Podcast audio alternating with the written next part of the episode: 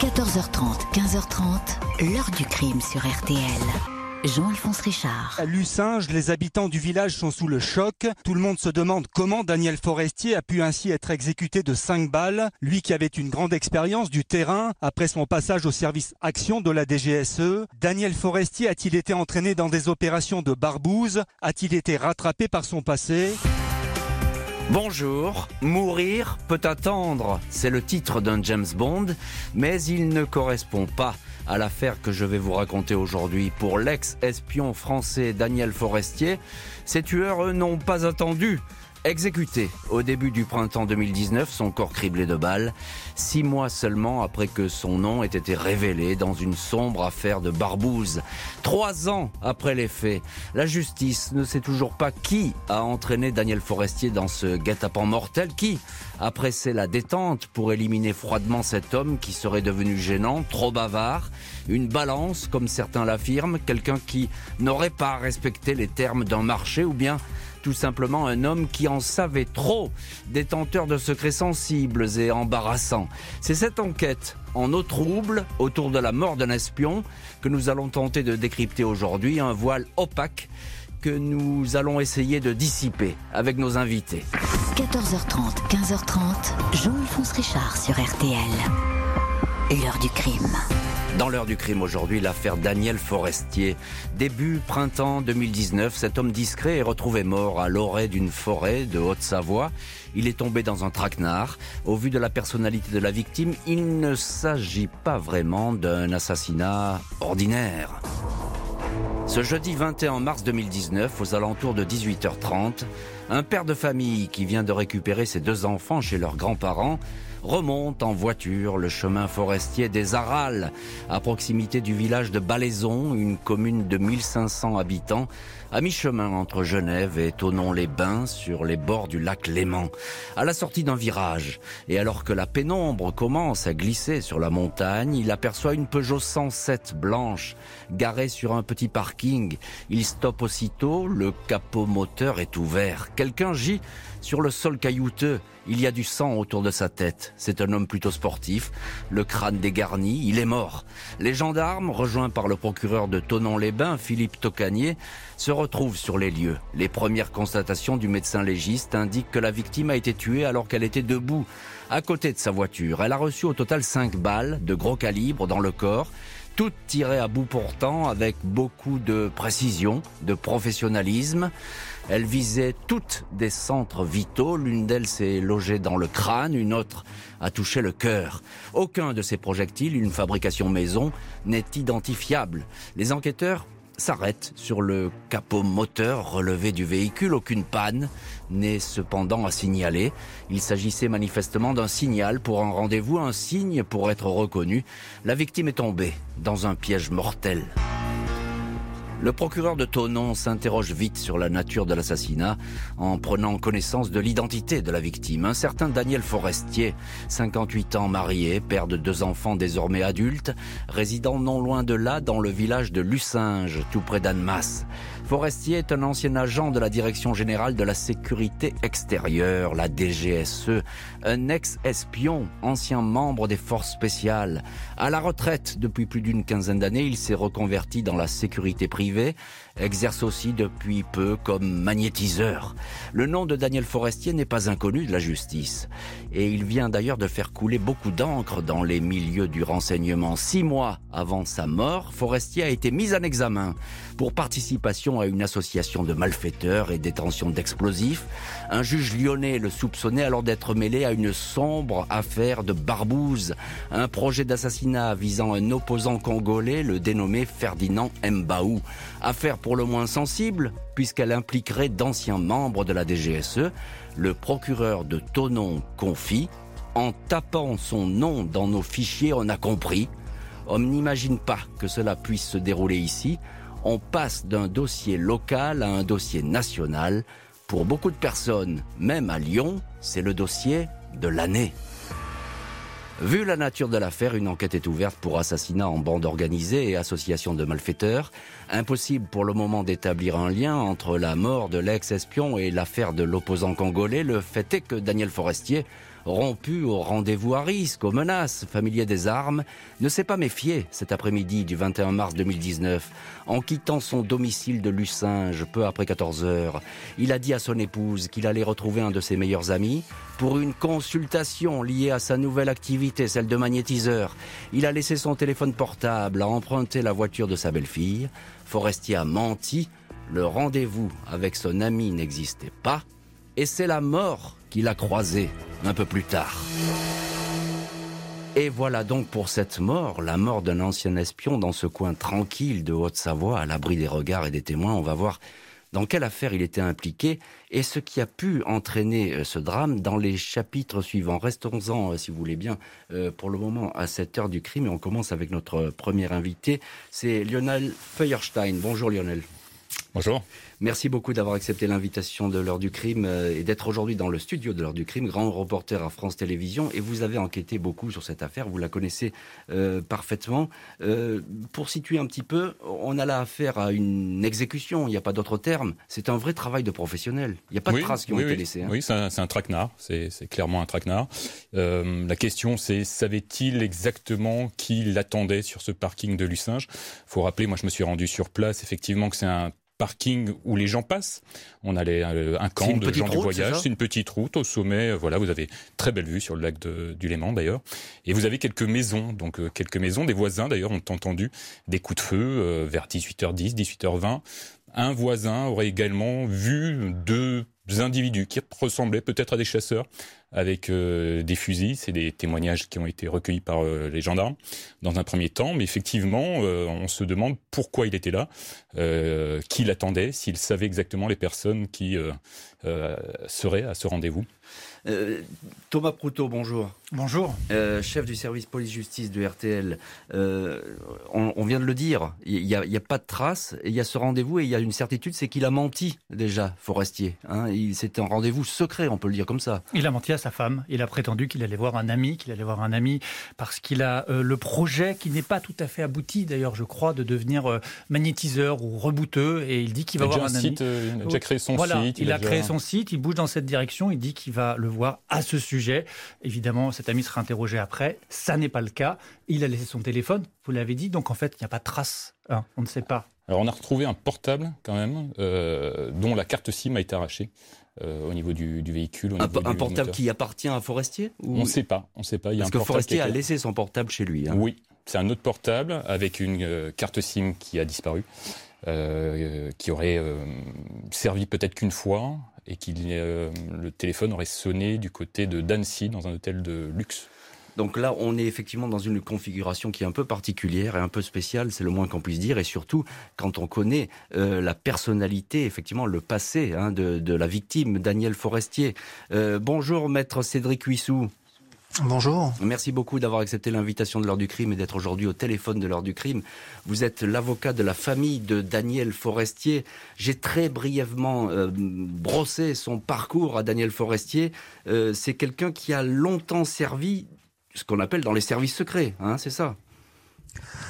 Oui, vous avez euh, commencé votre émission en parlant éventuellement d'une sombre affaire de Barbouze, mais ce qu'il faut rappeler avant tout, c'est que Daniel Forestier a servi la France pendant de très longues années euh, et s'est mis pendant une large partie de sa carrière au service de l'État, et ce qui en a fait aux yeux euh, de tous ses collègues quelqu'un d'immensément respectable. Alors qu'est-ce qu'il faisait exactement à la DGSE Il était au service action, c'est ça? C'est-à-dire les, les, services qui sont spécialisés dans les coups les plus durs ce qui est certain, c'est qu'effectivement, il a travaillé dans, dans, ses services. Après, la nature des opérations qu'il avait à réaliser, bien évidemment, sont euh, demeurées euh, secrètes, et mm. c'est euh, bien évident. Mais c'est quelqu'un qui avait gagné progressivement le respect de tous et qui était salué comme un très grand professionnel. Un en mot, maître Cédric Huissou. Forestier, il a, il a une famille, il a des enfants, il est installé dans ce, dans ce petit village de Lucinge, c'est ça? Il, il a une vie plutôt tranquille, a priori.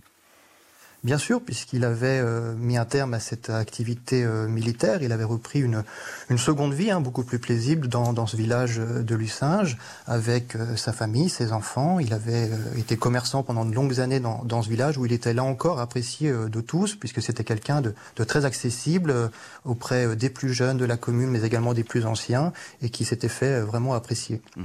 Lionel Feuerstein, un, un mot là-dessus, sur ce passé, sur récent passé de la victime. Il est vraiment installé dans ce village. Il va faire partie du conseil municipal, je crois. Oui, oui, oui. Il était très bien, très bien installé, je crois, depuis 2002 ou 2003. Il tenait même le, bar du, village qu'il avait repris. L'escapade, euh, beaucoup de fêtes étaient euh, d'ailleurs organisées, notamment pour la Coupe du Monde en 2006 euh, le maire en parle avec énormément euh, d'émotion. Euh, faut dire que, d'ailleurs, je fais juste une parenthèse, mais il y avait 600 personnes quand même à son enterrement. Ah oui. C'est pour dire l'émotion. Il était très impliqué dans la vie locale. Et il s'occupait depuis 2014 en tant que maire adjoint de toute l'animation. Il s'occupe aussi un peu de la sécurité sur des événements comme le l'armistice, le 11 novembre, le 8 mai. donc c'était quelqu'un qui ne se cachait pas. C'était quelqu'un mm. qui avait refait totalement sa vie après l'armée, qui écrivait aussi des romans, qui qui était plutôt euh, euh, voilà pleinement intégré et plutôt apprécié euh, dans, dans le village et aux environs. C'est une vieille famille d'ailleurs hein, de Luce-Saint-Jean. Sa famille est, est, implantée ici, depuis, depuis longtemps. Ouais. Thomas Proutot, j'ai évoqué l'histoire, effectivement, cette mise en examen qui, qui le concerne, Daniel Forestier, avec cette tentative d'assassiner un opposant. Alors on va y venir un peu plus dans le détail, hein, dans, dans, le chapitre suivant, et savoir exactement ce qu'il a pu raconter à ce sujet. mais ça veut dire que bon, il est il est un peu exposé, quoi, euh, Forestier. Ah, oh, son, nom, son, nom, est sorti. Son nom euh, est sorti dans la presse euh, six mois avant, le mois de septembre, dans le journal Le Monde, qui produit un article le 6 ou 8 septembre et qui annonce qu'un ancien agent de la DGSE, Daniel Forestier, son nom est écrit noir sur blanc, vient d'être mis en examen pour la tentative, un projet d'assassinat d'un opposant congolais, Ferdinand Mbaou, général d'opposition au Congo, Congo, Congo de, comment dire, oui, Congo Zaïre, voilà qu'on a l'ancien Congo euh, belge, euh, et euh, Daniel, pardon. Daniel Forestier. Daniel Forestier, donc, est soupçonné d'avoir pas moins que prévu un groupe de malfaiteurs pour assassiner cet opposant. Comment ça a été révélé fin août Deux agents de la DGSI. On va y venir, Thomas. On va y venir, Thomas, à, cette histoire parce qu'elle est au cœur effectivement des, des, soupçons qui portent sur euh, d'éventuels tueurs de, forestiers. On va y venir dans le détail dans, dans, le chapitre suivant. Mais je voudrais qu'on reste encore un petit peu euh, sur euh, sur ce mobile possible. Lionel Feuerstein s'apaise là-dessus, cette histoire de mise en examen. On s'aperçoit, le procureur, il dit tout de suite, bah c'est pas un client normal, si je puis dire. Oui, on, va en parler, hein, on va en parler, mais euh, est-ce que euh, ancien agent de la DGSE euh, c'est pas une affaire anodine. Il va le dire rapidement euh, à, la presse, le, procureur de, de Tonon-les-Bains. Euh, dès le début, il évoque un petit peu. dès le début, dès le début, voilà, tout le monde est assez surpris parce que même dans le village, c'est-à-dire que même s'il est extrêmement connu, les gens ignoraient un petit peu son passé. Il s'étendait pas vraiment sur ces activités-là. c'est qu'après, une fois que, que l'affaire sera dans la presse, que, les gens vont se rendre compte de quel, de quel personnage euh, Et, évidemment. question. Maître Huissou, qui défendait la famille de Daniel Forestier, il y a le poids du secret sur cette affaire. Et je sais qu'il ne parlait même pas à son épouse de ce qu'il pouvait faire par ailleurs, euh, Forestier. Oui, euh, effectivement, pendant toute la durée de sa carrière, il était bien évident que la nature de ses opérations devait rester secrète et qu'il avait ce goût du secret. Cela étant, s'agissant de, cette affaire euh, en particulier, elle est sur le plan euh, juridique une forme d'ovni, dans la mesure où du jour au lendemain, une procédure a été ouverte sur la base de, renseignements totalement parcellaires qui n'ont jamais pu être corroborés. Et il s'est retrouvé ainsi exposé, mais on va y venir dans le chapitre suivant de l'heure du crime, à cette exposition et, et le fait que son nom ait été révélé comme ça au grand public seule certitude, l'ancien agent de renseignement était loin d'avoir abandonné ses activités confidentielles. Son expérience était appréciée, il était toujours très actif dans le domaine de la sécurité. 14h30, 15h30, Jean-Alphonse Richard sur RTL. L'heure du crime. Au programme aujourd'hui de l'heure du crime, la mort brutale d'un ancien espion, Daniel Forestier, abattu de 5 balles en Haute-Savoie au printemps 2019. La victime était récemment citée dans une affaire mêlant Barbouze et ex-agent du renseignement français. Le procureur de Tonon-les-Bains évoque un dossier extraordinaire et hors norme. Dans ce contexte si particulier, les enquêteurs de la PJ de Lyon ne peuvent s'empêcher de faire le lien entre l'exécution de Daniel Forestier et ses récents déboires judiciaires. C'est au cours de l'été 2018 que la DGSI, le contre-espionnage français, a eu écho du nom de Daniel Forestier. Un renseignement émanant d'un service européen assure que cet espion retraité est impliqué dans un projet d'attentat visant à éliminer un opposant congolais, Ferdinand Mbaou, qui habite à Bessancourt, dans le Val d'Oise. Le renseignement français se penche sur le dossier établit que le fameux opposant semble effectivement sous surveillance. Il est donc décidé d'interroger Daniel Forestier. Les 31 août et 1er septembre 2018, deux agents de la DGSI entendent Forestier derrière les murs du commissariat d'Annemasse. Audition menée dans un cadre juridique plutôt flou, sans véritable procès verbal à la clé. Le but de la DGSI semble alors de mettre en garde l'intéressé contre une opération illégale et qui pourrait se retourner contre lui. La France ne pourrait pas tolérer une action violente contre un opposant d'un régime étranger, lui est-il indiqué. Daniel Forestier, qui se faisait appeler Boris à l'époque où il était en service, est-il conscient d'avoir été démasqué? Le fait est qu'il ne dément pas les faits qu'on lui présente. Il reconnaît sans difficulté être impliqué dans ce projet d'assassinat. Il donne les noms des personnes avec qui il a travaillé sur ce dossier. Forestier évoque des repérages photographiques conduits avec l'aide d'un détective privé, en fait un ancien agent comme lui. Il raconte qu'après avoir examiné le dossier, il avait conclu que le projet d'assassinat n'était pas réalisable. Une élimination qui devait se faire avant le mois de décembre 2018 contre la somme de 400 000 euros, assure le site Mediapart. Forestier devait se procurer des explosifs dont il dit en avoir dissimulé une partie chez sa mère. De retour chez lui, après ses interrogatoires, l'ancien agent assure à sa femme qu'il ne peut rien lui dire, mais qu'une perquisition n'est pas exclue. 8 septembre 2018, soit une semaine après les auditions, la police perquisitionne effectivement chez les forestiers. Un manuel sur le maniement des explosifs est saisi, mais aucun explosif euh, proprement dit n'est retrouvé chez l'ex-espion ou encore chez sa mère. Cette fois, Daniel Forestier est placé en garde à vue dans les locaux de la PJ lyonnaise. L'heure n'est plus aux confidences. Il conteste les propos rapportés par les hommes de la DGSIC une invention. Il indique qu'il va garder le silence, qu'il ne répondra plus aux dizaines de questions qui doivent lui être posées.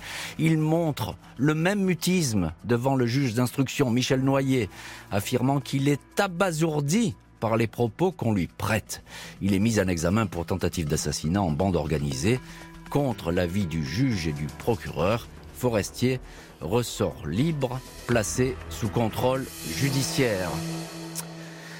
Et on va voir si cette mise en examen et les déclarations qu'on prête, je dis bien qu'on prête à Forestier, parce que lui nie à l'époque les avoir tenus, ses propos, et bien si ces déclarations ont causé sa perte, on va détailler tout cela évidemment dans les chapitres suivants euh, de l'émission. Parlons pour l'instant de cette euh, tentative d'assassinat. Euh, Maître Cédric Huissou, vous défendez l'avocat de la famille de Daniel Forestier, vous nous l'avez déjà un petit peu dit, vous contestez que Daniel Forestier ait pu tenir ses propos et pu avoir ses affirmations il l'a fermement contesté, mais ce qui est certain, c'est que rien n'a pu être vérifié et on n'a même pas cherché à vérifier euh, l'exactitude de ce renseignement euh, totalement anonyme qui est intervenu auprès des services d'enquête. Et c'est ça qui est particulièrement choquant dans l'origine de ce dossier, c'est qu'on a procédé à une garde à vue, à une perquisition et à une mise en examen sans avoir vérifié la moindre information. Et d'autant plus que euh, ce renseignement, vous dites c'est un renseignement anonyme, euh, mais il déclenche tout, très très vite euh, l'action de des policiers français. À une vitesse jamais vue en matière de justice, puisque vous avez un renseignement à 20h le soir au service de police, vous avez une enquête qui est ouverte par le parquet à 23h, et à minuit, vous avez déjà une ordonnance du GLD qui est rendue pour ordonner des perquisitions, sans qu'aucune vérification n'ait été faite. Et donc c'est Daniel Forestier qui se retrouve là au centre effectivement de cette affaire. Hein. Son nom est, cité, il a même été, on va aller plus loin, il a même été jeté en pâture ensuite, on y reviendra sûrement dans, dans la presse quelques jours plus tard. Oui, parce que c'est important. Oui, c'est important et c'est même un élément extrêmement grave puisque dans cette affaire qui est dès l'origine considérée comme étant sensible, eh bien, on a eu un nombre de fuites assez impressionnant euh, dès les jours suivants dans les médias. Euh, Lionel Feuerstein, euh, grand reporter à France Télé, vous connaissez parfaitement cette, affaire. Qu'est-ce qu'on lui reproche finalement à Forestier lorsqu'il est mis en examen? Qu'est-ce qu'on dit? Ben, on dit tout simplement qu'il était à la tête d'un commando chargé euh, de préparer un, assassinat du général Mbaou, qui est un opposant du Congo-Brazzaville à Sassou Nguesso, président qui cumule 37 ans de, pouvoir à l'heure où on parle, a été réélu l'année dernière. Et pour ce faire, euh, il se serait rendu à partir de février-mars Enfin, il aurait eu le contrat de son ami, on va en parler sans doute, Bruno Susini, son nom a été donné. Euh, chapitre suivant, mais on, peut en parler. Euh, il a, il, a donné, euh, il a donné son nom. Il a dit oui. enfin, il l'aurait donné, d'après ce que disent les deux agents de la DGSI, euh, le nom de, de, du commanditaire, Bruno Susini, selon ce que rapporte la DGSI, et il aurait été chargé de former un commando, de faire des repérages pour voir s'il était possible d'assassiner ce général opposant à Sassou Nguesso. Des accusations extrêmement grave, on est d'accord. Des accusations très graves. Hein, c'est tentative d'assassinat, euh, donc ça, ça va très loin.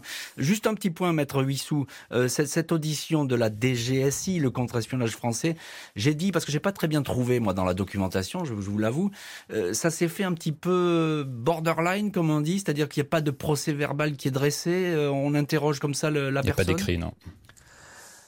La première question qu'il faut se poser, c'est si c'est bien la DGSI qui est à l'origine de cette information, puisque même cela, nous ne le savons pas. Il est uniquement précisé qu'un service partenaire de renseignement a transmis des informations. Qui On n'en sait rien. Et effectivement, si ces rendez-vous ont effectivement eu lieu, ils n'ont donné lieu à, à, aucun procès verbal et ont été faits en dehors de tout cadre légal, puisque aucun des droits euh, les plus euh, élémentaires en la matière n'ont été respectés. Thomas Proto, on a le service police-justice RTL, chef du service police-justice, on a l'impression que on, part sur des, bases qui sont déjà floues. Euh, c'est-à-dire que la procédure, en fait, elle existe, mais elle n'existe pas. C'est un point euh, qui interroge. C'est-à-dire euh, que deux agents de la DGSI, le contre-espionnage qui surveille les autres agents, prennent rendez-vous avec un ex-agent de la DGSE pour avoir une conversation dans un commissariat, ça, c'est pas absurde. Très bien, ça arrive peut-être tous les jours on n'est pas au courant, ce sont des agents du renseignement, des ex-agents du renseignement, que, euh, et qu'ils euh, éventuellement même lui disent attention, on sait que tu es en lien avec un tel et un tel, ce dit. fais gaffe, fais gaffe, euh, fais pas ça, ça serait pas toléré. Mm, mm. Voilà, on, ne sait pas ce qui s'est passé. Ce qui est moins courant, c'est que dans les jours qui suivent, on me corrigera, Maître Huissou me corrigera au besoin, dans les jours qui suivent, dans les heures qui suivent, ils font un signalement, un article 40 qu'on appelle. C'est ce qu'a dit l'avocat, effectivement. Au procureur pour dire voilà ce qu'on nous a dit, euh, nous devons vous transmettre ces informations pour que vous le judiciarisez. Ça, c'est pas commun parce qu'ils auraient pu travailler sur ce projet en renseignement, comme on le fait pendant des mois avant de constituer un dossier euh, complet. Alors on a le sentiment que, entre guillemets, ça s'appelle comme ça monter un chantier, c'est-à-dire qu'on prend quelqu'un et on le met au, centre du jeu, et puis après, euh, débrouillez-vous. En tout cas, tout est monté de manière euh, extrêmement rapide. Lionel Feuerstein, j'ai lu à plusieurs reprises que Forestier, il était inquiet depuis cette affaire, ça n'allait plus du tout. Il après, se, il se sentait pas très bien, ouais. Après cette affaire, après, sa mise en examen. Ah oui, clairement.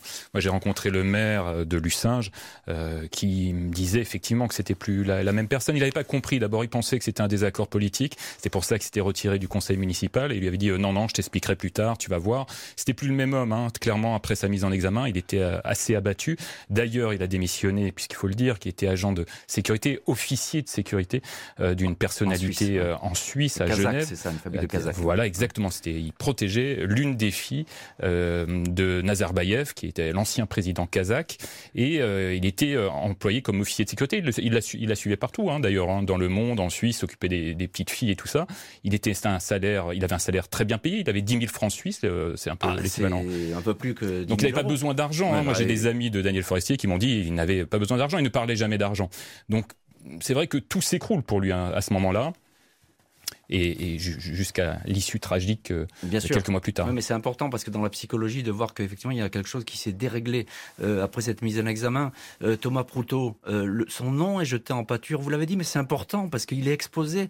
Et lorsque une personnalité de l'ombre est exposée, ben, elle n'est plus lui-même. Même si, encore une fois, c'était peut-être dans la sécurité privée ou quoi que ce soit, mais il a tout perdu ce jour-là. Il n'avait pas exposé. les, gens du, du, village ne savaient pas que c'était un ancien agent de la DGSE, du service Action. Donc ça, déjà, normalement, c'est pas euh, censé sortir, même s'il écrit effectivement des, romans d'espionnage dans lesquels il met euh, en scène un personnage qui s'appelle Max de Saint-Marc, Barbouze de la République. Donc on le sait. Mais en plus, euh, il n'y a pas que son nom qui sort, c'est le nom des gens qui l'auraient dénoncé qui sont eux-mêmes des anciens agents de la DGSE. Et là, ça l'expose énormément, puisque, vous le disiez, c'est la balance. Et fatalement, il se retrouve comme la balance, comme celui qui a donné euh, tous les noms et tout ce qu'il fallait pas donner.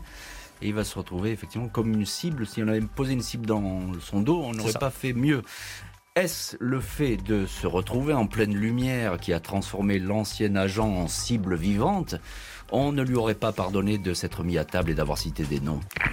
14h30, 15h30, Jean-Alphonse Richard sur RTL l'heure du crime. Il a été piégé, ah oui, ça c'est sûr. On a été tiré dans un guet-apens, c'est pas possible, hein, parce qu'il était quand même un bon professionnel de la sécurité. Hein. Donc si vous voulez, c'était quelqu'un qui devait quand même être toujours sur ses gardes. Hein.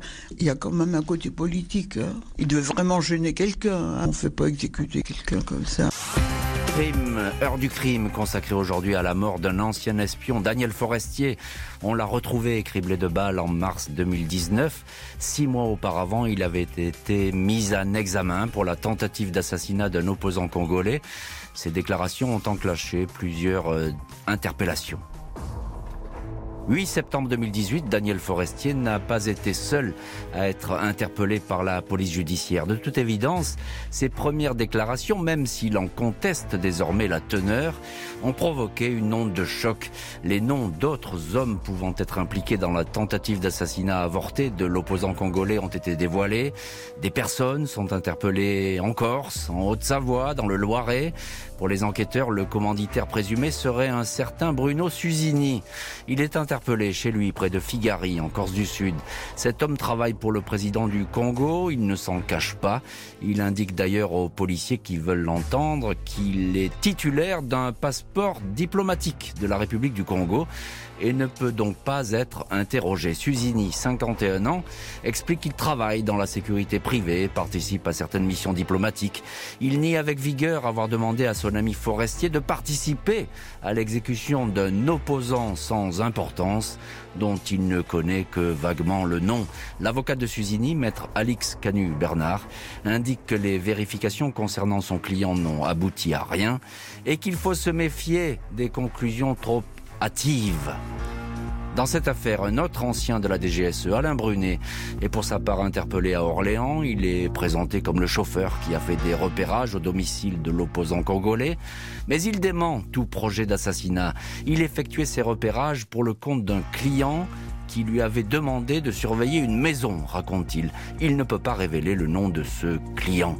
Brunet est présenté au juge Michel Noyer. Il n'est pas mis en examen, lui, mais placé sous le statut de témoin assisté. Susini, Brunet et Forestier nient tous leur implication dans la tentative d'assassinat, mais il est trop tard.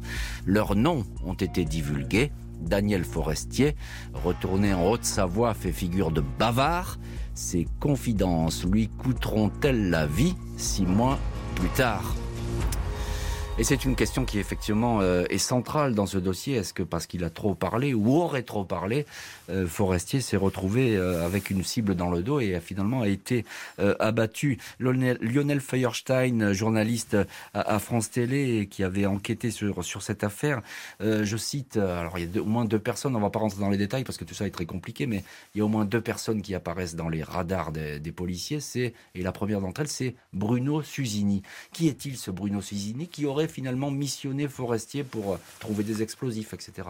Alors, Bruno Susini a rencontré euh, Daniel Forestier, d'après ses dires, euh, sur des missions en Algérie. Euh, puisqu'il était contractuel pour la DGSE, il se faisait embaucher par une société de sécurité privée et travaillait avec la DGSE, mais non pas comme euh, agent à proprement parler euh, de l'État. Il s'était pas revu pendant des années jusqu'à la retraite de Daniel Forestier. à partir de la retraite de Daniel Forestier, ils sont restés assez proches, assez amis, ils passaient des vacances ensemble, ainsi que Alain Brunet dont on a parlé tout à l'heure. en Corse, Bruno Susini, lui, s'était refait une vie tranquille. Il travaillait pour le port de, de Porto euh, il était chanteur aussi. Euh, ah. Il a même participé à, à, l'Eurovision euh, des langues régionales. il touche d'ailleurs des droits d'auteur comme chanteur-compositeur en langue corse. Et c'est une personnalité en bas et, et, connue. Il a été aussi, il faut le rappeler, peut-être condamné pour port d'armes illégales. En 2014, il avait un bracelet électronique également au pied. Donc voilà, donc voilà pour le portrait de, de Suzini, qui serait, je dis bien serait le commanditaire, parce qu'effectivement, lui, il dément absolument, son avocat. ni catégoriquement. Euh, ni catégoriquement toute implication dans, dans, ce dossier. On en est là, euh, pour l'instant, pas facile, Thomas Proutot, euh, de connaître le vrai du faux dans cette histoire, parce qu'effectivement, tout le monde dément, et les explications, elles sont plus, plus ou moins alambiquées autour de, de cette euh, tentative d'assassinat de l'opposant congolais. Oui, parce qu'il y a quand même un personnage, donc euh, Alain Brunet, le troisième du petit groupe, qui est le, le chauffeur le... Aussi un ancien. Alors pas le chauffeur, mais le euh, photographe. le photographe, oui, c'est ça. Et ancien de la, de la DGSE également, qui fait bien euh, des repas. Il met du temps hein, euh, à, à, venir précisément à cette ville de Bessancourt. Il décrit un pavillon dont, à l'évidence, c'est celui de Ferdinand Mbaout, c'est ce qu'on comprend dans l'audition. Il a bien fait des photos. Il a fait une filature et il dit qu'il a dû l'arrêter parce que la personne, il ne donne pas son nom, s'est rendu compte qu'elle était suivie et qu'après, ça en est resté là, qui s'est rendu compte qu'il n'y avait rien de faisable. Il parle bien sûr pas de projet d'assassinat. Il ne donne pas de nom. Vous disiez de qui lui avait commandé ce contrat. Donc, il a bien été dans cette ville, dans le Val d'Oise, pour repérer cette personne dans le cadre de ce dossier où tout le monde dit les autres qui n'ont absolument rien à voir avec tout ça. Voilà où on en est. Et il a touché 2000 euros. Et il a touché 2000 euros. Et il a touché 2000 euros. Maître Cédric Huissou, finalement, euh, avocat de la famille de Daniel Forestier, finalement, j'ai envie de dire, Daniel Forestier, euh, c'est le seul qui soit autant exposé, parce qu'on dit c'est lui qui a parlé, euh, c'est lui qui est à la lumière dans cette affaire. Je ne sais pas s'il est à la lumière de cette affaire, puisque c'est difficile d'y voir clair précisément, mais euh, on vient à l'instant de parler d'un troisième protagoniste qui euh, euh, serait également mis en cause par les mêmes renseignements et qui pourtant n'a pas été mis en examen. Alors c'est difficile d'expliquer pourquoi effectivement on a euh, cette cible sur Daniel Forestier alors que pour un même dossier, d'autres personnes ne sont pas mises en examen. Ce que vous voulez dire, maître, c'est que finalement il porte la responsabilité sur ses seules épaules de tout ça? Ce que je veux dire, c'est que si on estime que les renseignements sont crédibles et je dois l'être dans leur intégralité, ou alors on considère qu'on n'a pas pu démontrer la réalité de ce qui a été euh, dit. Mais euh, cette euh, façon de choisir finalement ce qui nous intéresse, ça c'est à proprement parler, assez contestable. L'épouse de Daniel Forestier, elle dit euh, il a été finalement vendu comme ça, exposé, inutilement exposé? Je pense que c'est que c'est la maman qu'on a entendu tout à l'heure et, et, pas, et pas l'épouse, mais mais euh, effectivement euh, c'est son nom qui a été euh, cité le plus souvent, c'est son nom qui a été exposé dans les médias et on a tenté de lui faire porter certainement des, des responsabilités qui n'étaient pas les siennes. L'enquête sur l'exécution de l'ancien espion ne va pas déboucher. Impossible de savoir qui l'a tué, même s'il partageait peut-être les secrets d'une organisation bien plus étoffée. 14h30, 15h30, Jean-Alphonse Richard sur RTL. L'heure du crime. Dans l'heure du crime, la mort d'un ex-espion Daniel Forestier abattu en mars 2019 en Haute-Savoie. Une exécution programmée. En savait-il trop sur certaines personnes et notamment sur une organisation parallèle rassemblant d'anciens hommes du renseignement spécialisés dans les coups tordus? Vendredi 24 juillet 2020 au matin, soit 16 mois après la mort violente de Daniel Forestier, deux individus suspects sont interpellés dans une zone pavillonnaire à Créteil. Ils sont porteurs d'un pistolet prêt à faire feu, équipé d'un silencieux artisanal. Pas de simples malfrats ou braqueurs, mais deux agents de la DGSE, comme le fut à une époque Forestier. Il s'avère qu'ils avaient pour mission d'éliminer une certaine Marie-Hélène Dini, directrice d'un centre de formation en coaching. Les enquêteurs tombent des. Ils vont commencer à tirer méthodiquement les fils de cette étonnante organisation, plusieurs individus qui semblent former un groupuscule quasi occulte, groupuscule réunissant des ex-agents du renseignement, d'ex-policiers spécialisés dans les missions douteuses et criminelles. La coach d'entreprise, tout comme un syndicaliste, était sur une liste de personnes à éliminer. Tout partirait d'une loge maçonnique. Au total, 12 personnes vont être mises en examen dans ce dossier. Les policiers qui enquêtent sur la mort de Daniel Forestier font le rapprochement avec cette loge maçonnique criminelle. Comme Forestier, certains de ses membres sont d'ex-agents de la DGSE et notamment des commandos qui avaient fréquenté le camp de la DGSE de Sercotte, près d'Orléans, là où Forestier avait terminé sa carrière. L'un des hommes interpellés a d'ailleurs cité dans ses déclarations l'affaire de l'opposant Mbaou, l'affaire de ce fameux assassinat programmé. Est-ce que Forestier connaissait les personnes qui composaient ce groupe et aurait pu le missionner Pourquoi pas Pour exécuter l'opposant congolais? Aurait-on eu peur de ce qu'il allait raconter, lui qui s'était montré trop bavard lors de ses auditions? Autant de questions que se posent les enquêteurs. Et nous voilà donc par rebond euh, au cœur d'une autre histoire, cette fameuse loge maçonnique.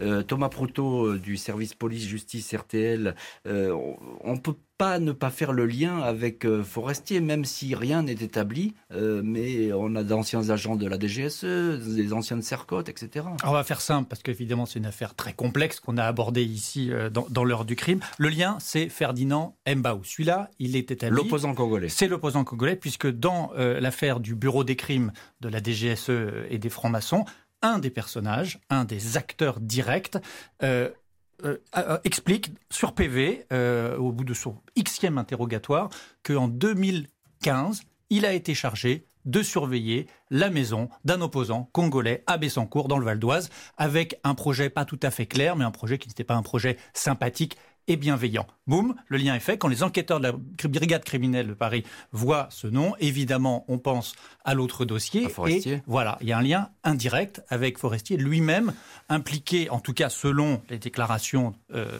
qu'il conteste d'agents de la DGSI, dans, euh, autour du même opposant congolais. Voilà le lien. Il n'y a pas de lien direct, mais il y a un lien indirect qui interroge. Euh, Lionel Feuerstein, justement, est-ce qu'on peut y croire à cette connexion entre cette espèce de cellule occulte, cette loge maçonnique euh, Tout ça, c'est un peu étrange et un peu nébuleux, mais est-ce qu'on peut croire que Forestier a connaissé toutes ces personnes finalement? Alors c'est un petit monde, hein, c'est un petit monde qui se côtoie. Euh, J'ai appelé plusieurs amis, tout le monde sait plus ou moins ce que font les uns les autres dans des sociétés de sécurité privée, euh, certaines qui ont pignon sur rue, d'autres beaucoup plus obscures. Euh, en tout cas, ce qui est certain, c'est que le général Mbaou euh, cristallise un certain nombre bah de personnalités. Il y a beaucoup de de, lui. Il, y a, beaucoup de monde qui, qui, qui veut s'en prendre, qui, qui, veut s'en prendre à lui. Donc on a l'observation réalisée par voilà par cette cellule franc-maçonnique début 2015. Euh, On a une autre tentative d'assassinat réel qui, va se produire le 10 novembre 2015 où le général Mbaou, à 100 mètres de chez lui, va être la cible d'un individu qui va lui tirer dessus avec un petit calibre. Il va le toucher. Le médecin lui dit d'ailleurs, vous avez été très chanceux, mon général, puisque la, barre, euh, la balle arrive à quelques centimètres du cœur. Il va survivre, évidemment. L'affaire euh, va être étudiée par les enquêteurs, classée sans suite au bout de trois ans par le parquet de Pontoise. Et l'affaire vient de, à nouveau d'être rouverte il n'y a, a pas longtemps. Quoi. Euh, et, donc, et, et puis vous avez cette dernière euh, observation du général Mbaou. Euh, où, là, où là, il y a Forestier, effectivement. Par Forestier, qui euh, arrive en, en, 2018. Donc euh, c'est vrai que tout ce beau monde est autour du général Mbaou, le, un, un, des opposants, mais qui n'est pas un opposant majeur non plus au président Sassou Nguesso. Maître Cédric Huissou, vous défendez la famille de Daniel Forestier. Vous, y croyez, vous, à cette connexion avec ce, ce groupe d'anciens militaire, ancien agent de renseignement qui serait tombé un petit peu euh, dans la criminalité organisée?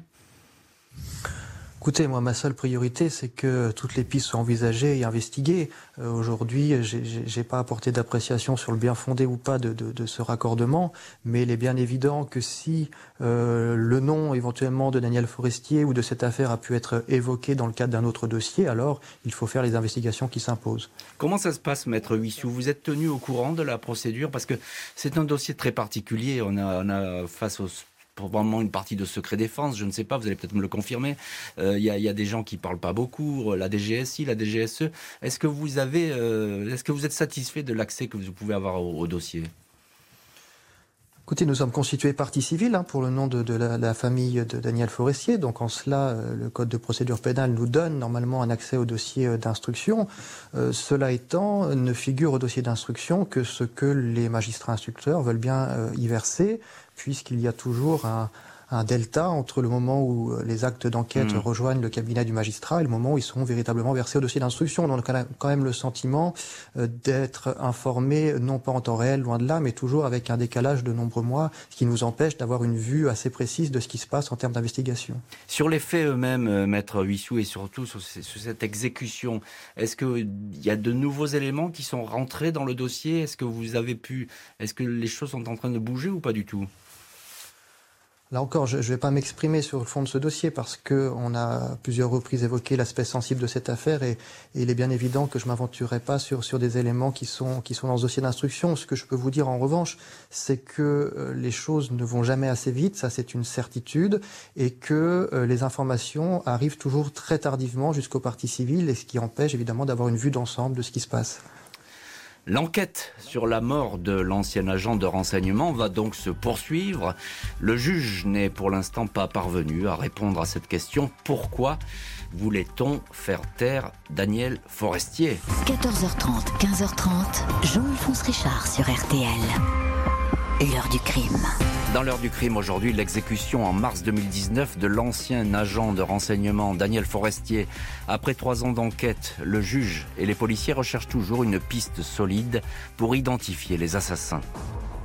Seule certitude dans ce dossier de l'ombre dans lequel le silence règne, il fallait impérativement empêcher Daniel Forestier de parler. Les policiers qui travaillent sur l'affaire ont découvert en Forestier un homme au vaste réseau de contacts dans les milieux du renseignement et ceux de la sécurité privée en France, mais aussi à l'étranger en Suisse. Forestier avait ainsi été chargé pendant de longs mois de la protection de l'une des filles de Nour Sultan Narzabayev, ancien président du Kazakhstan.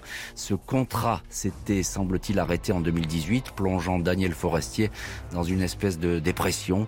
Il était fuyant avec les gens qu'il connaissait. Il avait ainsi démissionné de son poste d'adjoint à la mairie de Lucinge confiant au maire de la commune qu'il faisait désormais face à des problèmes. Daniel Forestier ne parlait jamais de ses activités à ses proches, même sa femme n'était pas informée de ses missions. Elle s'était habituée en quelque sorte à vivre avec ce militaire qui cultivait le silence absolu sur ses activités. Et voilà donc ce secret permanent et ce secret qui continue à se refermer sur euh, Daniel Forestier, euh, en espérant que peut-être la lumière jaillisse dans cette affaire, ce qui n'est pas le cas aujourd'hui. On va essayer de reprendre les, pistes possibles pour expliquer sa mort avec vous, Lionel Feuerstein, journaliste à France Télé. Euh, alors il y a effectivement la, piste du bavard tout d'abord, l'homme qui aurait trop parlé, qui en aurait trop dit, et finalement euh, bah, des gens mécontents. Oui, la, piste, la piste la plus évidente euh, à l'heure où on parle, c'est la piste d'une vengeance une vengeance de l'équipe. Euh, Daniel Forestier euh, apparaît à ce moment-là comme une balance. C'est lui qui a inventé euh, voilà le projet d'assassinat, qui aurait donné les noms de tout le monde, notamment le nom de Bruno Susini. Est-ce que voilà, est-ce que certains dans, dans cet entourage-là auraient voulu venger voilà Daniel Forestier en, en, l'assassinant Et puis il y a la piste kazakh. La piste kazakh, Daniel Forestier était quand même l'agent de sécurité d'une des personnalités les plus importantes du Kazakhstan euh, la fille très sensible. Voilà, c'est très sensible. Euh, a-t-il eu accès à des informations euh, très sensibles C'est possible. les Kazakhs qui, après sa mise en examen, ont peut-être peu apprécié, euh, qui de pas tout savoir sur euh, euh, l'une des personnalités qui protégeait comme ça un membre éminent de, de, du pouvoir kazakh. Et puis il y a cette piste qui peut, pourquoi pas, une piste française, une piste privée, quelque chose qui aurait rien à voir forcément avec ces deux autres affaires. Ça fait aussi partie des possibilités. Alors effectivement, c'est tout est clair. Il y a ces trois pistes qui se dessinent, mais le fait est, Thomas Proutot, c'est que on ne peut que remarquer que l'exécution, elle est très professionnelle. Euh, c'est pas quelqu'un qu'on est venu attendre comme ça au coin d'un bois. On a tiré un petit peu à l'improviste. Euh, c'est crucial. pour une vengeance, euh, pour un, coup de colère. C'est crucial. Vous l'avez expliqué euh, en début d'émission. On l'a expliqué. Il faut bien, bien le redire. là, il n'y a pas de doute. Il y a, des, y a des crimes, des exécutions ou des, des gens qu'on retrouve morts il y a un doute. Là, c'est 5 balles, vous l'avez dit, logées dans des parties létales. Euh, tout, tout, démontre le rendez-vous qui a été monté, le capot ouvert, le moteur qui tourne. On pense que c'était possiblement un signal de, de, de, rendez-vous pour dire euh, je serai celui qui est près de la voiture avec le capot ouvert. Et euh, les douilles qui n'ont aucune trace. et ces deux, au maximum, ces voisins voisines qui parlent de peut-être deux hommes, rien d'autre. Rien mm. du tout, aucune trace. Mm, mm. Là, euh, pour le coup, euh, ça démontre que, enfin, ça semble démontrer 99% qu'on est face à, une exécution programmée. Euh, Lionel Feuerstein, quelle est la difficulté dans ce genre d'enquête et dans ces milieux? C'est des milieux où on ne se parle pas, enfin en tout cas on communique, tout est cloisonné finalement. C'est très compliqué de, de prospérer. On est avec des d'anciens agents secrets, tout est dit. ils sont ils ont tous travaillé à un moment ou à un autre avec la DGSE. C'est des gens qui sont extrêmement bien formés, qui sont dans le dans le meilleur service, le service action. Des gens qu'on envoie à l'étranger euh, assassiner d'autres personnes pour pour l'État français. Euh, voilà, c'est des gens très très expérimentés. Daniel Forestier était quelqu'un qui était considéré comme l'un des meilleurs. Hmm. Donc euh, on est avec ces, ces, ces gens-là. Donc évidemment, le secret pour eux, c'est c'est quelque chose d'absolu. Thomas Proutot, il y a le, procéduralement il y a une enquête hein, qui, est, ouverte pour euh, euh, Forestier, évidemment, qui continue depuis trois ans. On n'a pas la, réponse et la, PJ continue de travailler. Euh, mais c'est des dossiers qui pourraient être joints et ils pourraient être. Alors, c'est pas impossible que ça avance, même très rapidement dans les prochains jours sur les trois dossiers. Il y a, Forestier, il y a le général Mbaou qui est instruit à Pontoise sur la première tentative d'assassinat et le bureau des crimes de la DGSE. Il y en a deux. Le général Mbaou qui va loge maçonnique. Le, le, premier dossier de projet d'exécution supposé du général va rejoindre visiblement la loge maçonnique. La loge maçonnique. On est déjà deux sur trois qui se rejoignent. Alors voilà, ça c'est quand même un progrès intéressant. Je vais vous dire une, toute petite chose. Ce fameux dossier des, des, francs-maçons, euh, de cette loge maçonne et, de ces agents de la DGSE, ces anciens militaires plutôt de la DGSE, euh, qui, impliqués dans, dans deux tentatives d'assassinat et un assassinat. Et, euh, on a découvert dans ce dossier quand même que tous ces anciens, tous ce milieu très secret, on a levé un voile. Et on voit qu'il y en a un certain nombre d'entre eux qui s'impliquent dans ce genre de projet, de véritable barbouzerie, euh, jusqu'à projeter ce genre de choses. Ou à qui on fait croire qu'ils travaillent pour l'État et ça fonctionne. Ils le croient, ils croient vraiment qu'ils sont en mission commandée. Donc ça, ça c'est incroyable. Et je pense que ça lève un coin. Ça n'explique pas la mort de Daniel Forestier, mais ça nous ouvre un champ des possibles sur cet univers-là et, ce qu'on peut y faire? Et effectivement, on a l'impression qu'avec cette affaire Forestier, on a ouvert une boîte de Pandore. Hein. On, est, on est au début, c'est un petit peu la face émergée de, l'iceberg. Et, si je peux me permettre, il ne faut pas oublier aussi que, même si on parle des Corses, on parle des Kazakhs, il y a aussi Sassou Nguesso, qui est euh, ce président du Congo-Brazzaville, qui est peut-être aussi derrière tout ça. Euh, Donc là, on est, on, est sur une dimension supérieure encore, sur une tentative d'assassinat en France. Oui, c'est ça. Mais ça, c'est affaire d'État. On grimpe, on grimpe, on grimpe à un niveau très très euh, élevé. Euh, Maître Cédric Huissou, pour la famille, avocat de la famille de Daniel Forestier, qu'est-ce que elle attend la famille de aujourd'hui de, de cette affaire? Est-ce qu'elle espère avoir enfin la vérité? Ça fait trois ans que ça dure. Des réponses, bien sûr. Euh, et je crois qu'on peut souligner quand même euh, l'extrême dignité de cette famille hein, qui, euh, depuis trois ans, attend des réponses à, à leurs questions sur cet assassinat et qui, dès le départ, ont on fait confiance et font toujours confiance à la justice pour euh, mener les investigations qui, s'imposent. On savait que ce serait long, ça ce n'est pas une surprise, mais on espère encore que la justice euh, eh bien, continuera d'être euh, intéressée par ce dossier, de faire toutes les investigations qui s'imposent pour que la vérité soit faite, parce que je crois que, in fine, on pourra laver l'honneur de Daniel Forestier. Merci beaucoup, maître euh, Cédric Huissou, Lionel Feuerstein et Thomas Proutot d'avoir été les invités de l'heure du crime. Merci à l'équipe de l'émission, Justine Vignot, Marie Bossard à la préparation, Danima qui était aujourd'hui à la réalisation. L'heure du crime, présenté par Jean-Alphonse Richard sur RTL.